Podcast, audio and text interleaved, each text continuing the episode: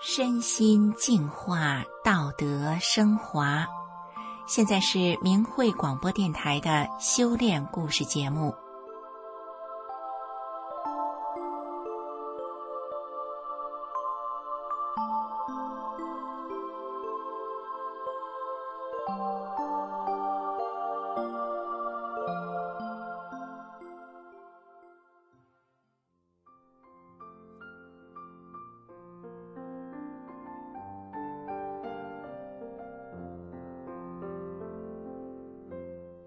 听众朋友，大家好，我是蒋慧云。今天我们要讲的这个故事啊，是说的一位炊事员的故事。哎，他可不是一个一般的炊事员呢。这个事情呢，发生在四川省的一个小县城里，有一家口腔诊所，诊所里负责打理员工午餐的炊事员，人们叫她呀方阿姨。方阿姨性格开朗豁达。人缘特别的好，医生们呢在生活中的大小事儿还喜欢找他来问问意见。方阿姨在诊所里做了三年的炊事员，在新年和医生们一块儿聚餐的时候，方阿姨硬是被医生们拉着坐在了餐桌的上把位的位置。方阿姨有什么本事得到了医生和员工们的尊敬和喜爱呢？今天就让我们来听听这位炊事员方阿姨的故事。方阿姨今年五十七岁，和丈夫在四川县城开了一家小餐馆丈夫掌厨，方阿姨负责杂物。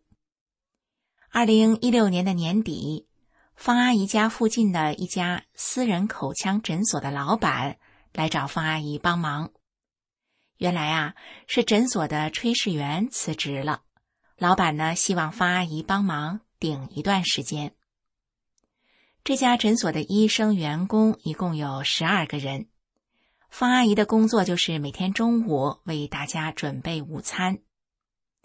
医生的特点啊，就是吃饭不定时，要等着病人离开了，医生才有时间到食堂吃饭。所以这家诊所的食堂开饭。是采用流水席，有的医生上午十一点半左右就可以来用餐了，那有的医生呢要等到中午一两点钟。为了让每个员工不同的时候来用餐，都可以吃到热乎乎的饭菜，炊事员方阿姨可是费了不少心思。每天她都会把买回来的蔬菜首先是分类，那方阿姨怎么分类呢？哎，他有他的招数。鲜嫩的菜呢是当天吃，夹杂在烂菜叶中的，或是附着在菜茎上的很小的那种嫩芽儿，方阿姨就一根一根的摘出来，洗干净，保存好，留着呀第二天吃。最后剩下的老叶子呢，就腌成了咸菜。方阿姨这样子把买回来的菜分类以后。菜是一点都不浪费。每餐的固定呢，方阿姨是做三菜一汤，有荤有素的，搭配的特别好。方阿姨不仅在处理菜上非常的节俭，而且对医生们呢可以说是观察入微的。有一天呢，已经是中午一点了，很多医生都吃完饭已经回去上班了。这个时候呢，方阿姨见到唐医生。还没有来吃饭，方阿姨呢就到手术室去看。她看到唐医生还在给一位患者镶牙。过了一会儿，又看见患者从手术床上下来了，方阿姨就赶紧回到厨房，把饭菜重新加热。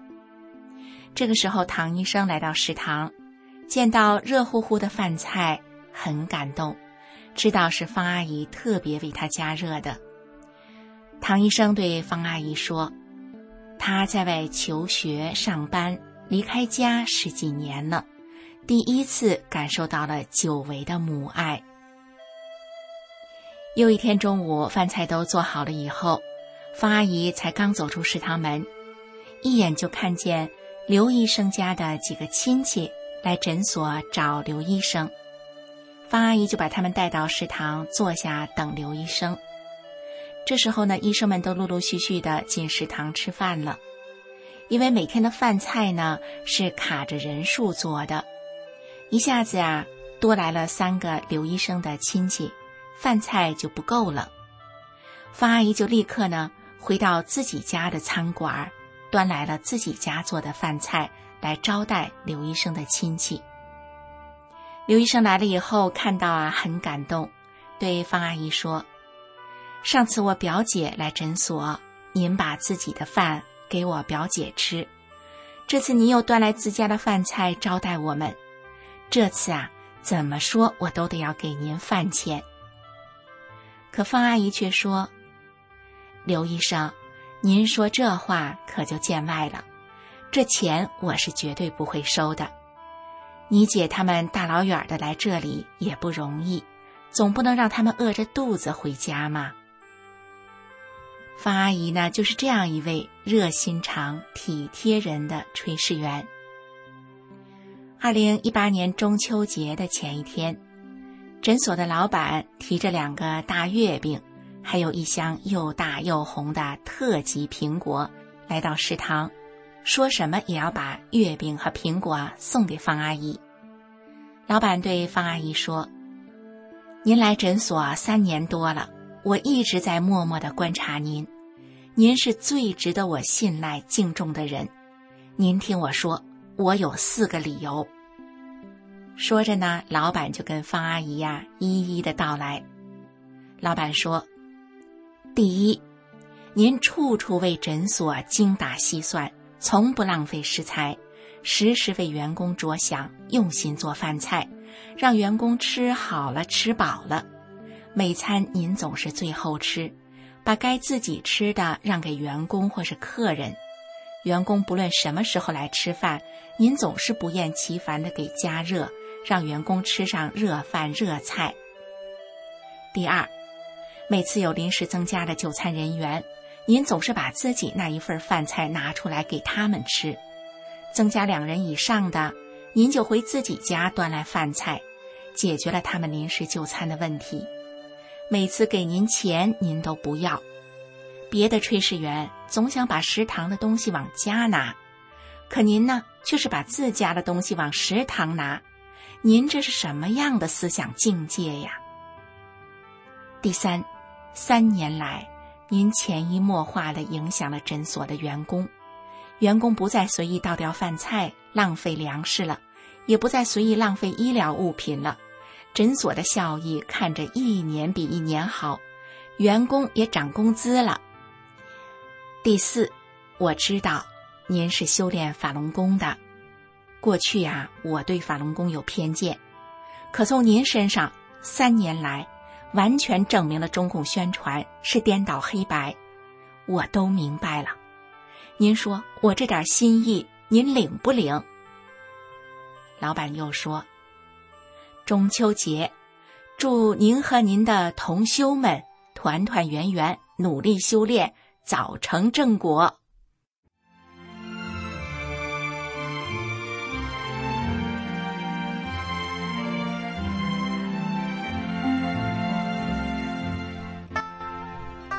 方阿姨这三年来，不止受到老板的尊敬，诊所里的医生和员工们也把她当成可信赖的长辈。生活上的、工作上的，甚至是年轻人谈恋爱的事儿，都喜欢找方阿姨说说。方阿姨就用在法轮功修炼中认识到的道理，还有她亲身的经历，跟诊所里的医生、员工们分享。二零一七年的六月的时候，诊所来了一位刚从医科学校毕业的实习生小张。实习完了以后，小张就会面临就业的问题了。小张在跟方阿姨聊天以后，决定不跟着在村里当党书记的叔叔入党走公职，而是选择留在诊所学习。每天，小张抓紧时间复习业务书籍，而且呢，还天天念着方阿姨告诉他的九字真言，就是“法轮大法好”。真善人好，年底的时候，小张顺利的通过了执业医师考试，拿到了从业资格，被这家口腔诊所的老板正式录用了，成为了一名正式的医生。得知这个好消息后，小张第一时间就跑去告诉了方阿姨。不只是小张呢，诊所里的很多的医生和同事，都是那么的信任方阿姨。很多人也都念方阿姨告诉他们的“法轮大法好，真善人好”而得了福报。其中牟医生他们家的事情啊最有意思了，咱们说一说。话说呢，是一天早上。牟医生的妈妈突然觉得呀，肚子疼，疼到都没法起身了，躺在床上啊，不停的呻吟。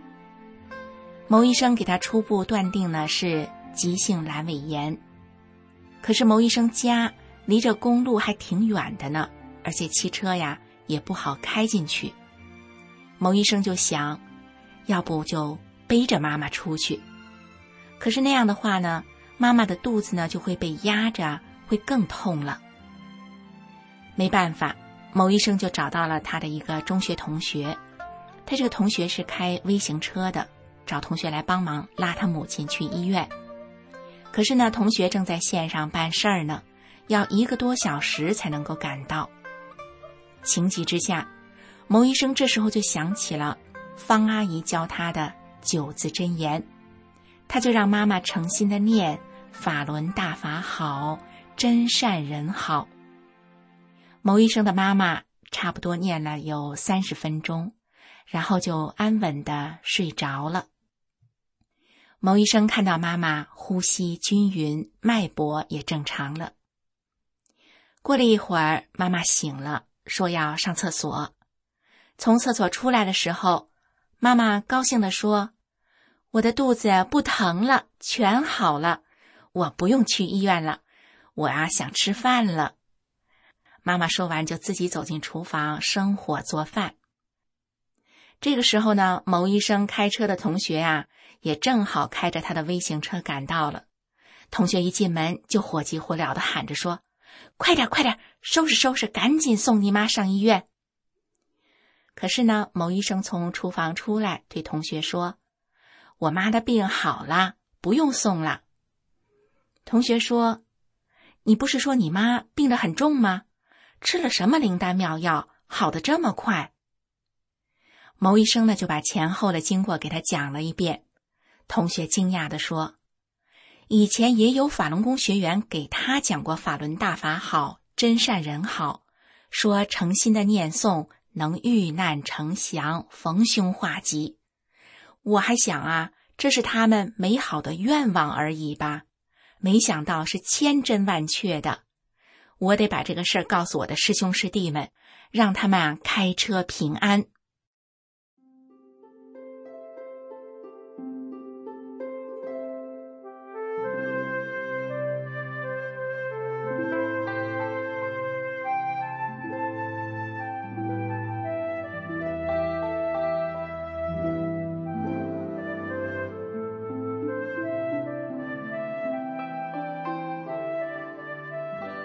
话说呢，这就到了二零一九年的新年的时候了。诊所啊，在餐馆订了餐，吃团年饭。诊所的老板叫着方阿姨也一块来聚餐。方阿姨就说：“我是临时工，不是你们的正式员工，我就不去了。”可是老板却坚持说：“您不同，您就是正式员工，您一定要来。”到了团年饭要开饭的时候，老板见着方阿姨还没到，就给方阿姨打电话说：“方阿姨，您必须来，您不来我们都不动筷子。”眼见着推脱不了了，方阿姨只好去了。到了餐馆的包间，只见大圆桌上摆满了各式的菜肴，大伙儿也都到齐了，正在唠嗑呢。而圆桌的上方。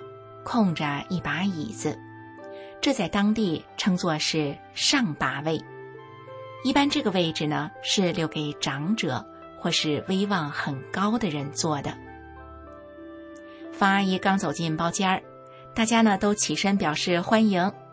可是还没等方阿姨找个空位坐下来，小张和牟医生俩人就一人一边的拽着方阿姨的胳膊，就要把方阿姨拉到上把位的位置，非得让方阿姨坐在上把位。方阿姨慌了，连忙说：“这可不行，这可使不得，这是给神留的座位，我不能坐。”这个时候呢，老板也说：“方阿姨。”这上把位就是给您留的呀，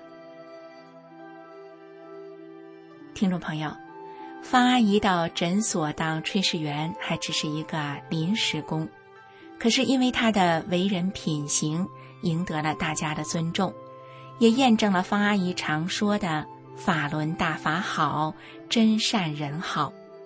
因为方阿姨她正是一位切切实实按照真善人要求自己的。法轮大法弟子，听众朋友，听到这里，您知道为什么一个炊事员能坐在医生聚餐的上把位了吧？谢谢您的收听，希望这个真实而美好的故事也带给您美好的一天。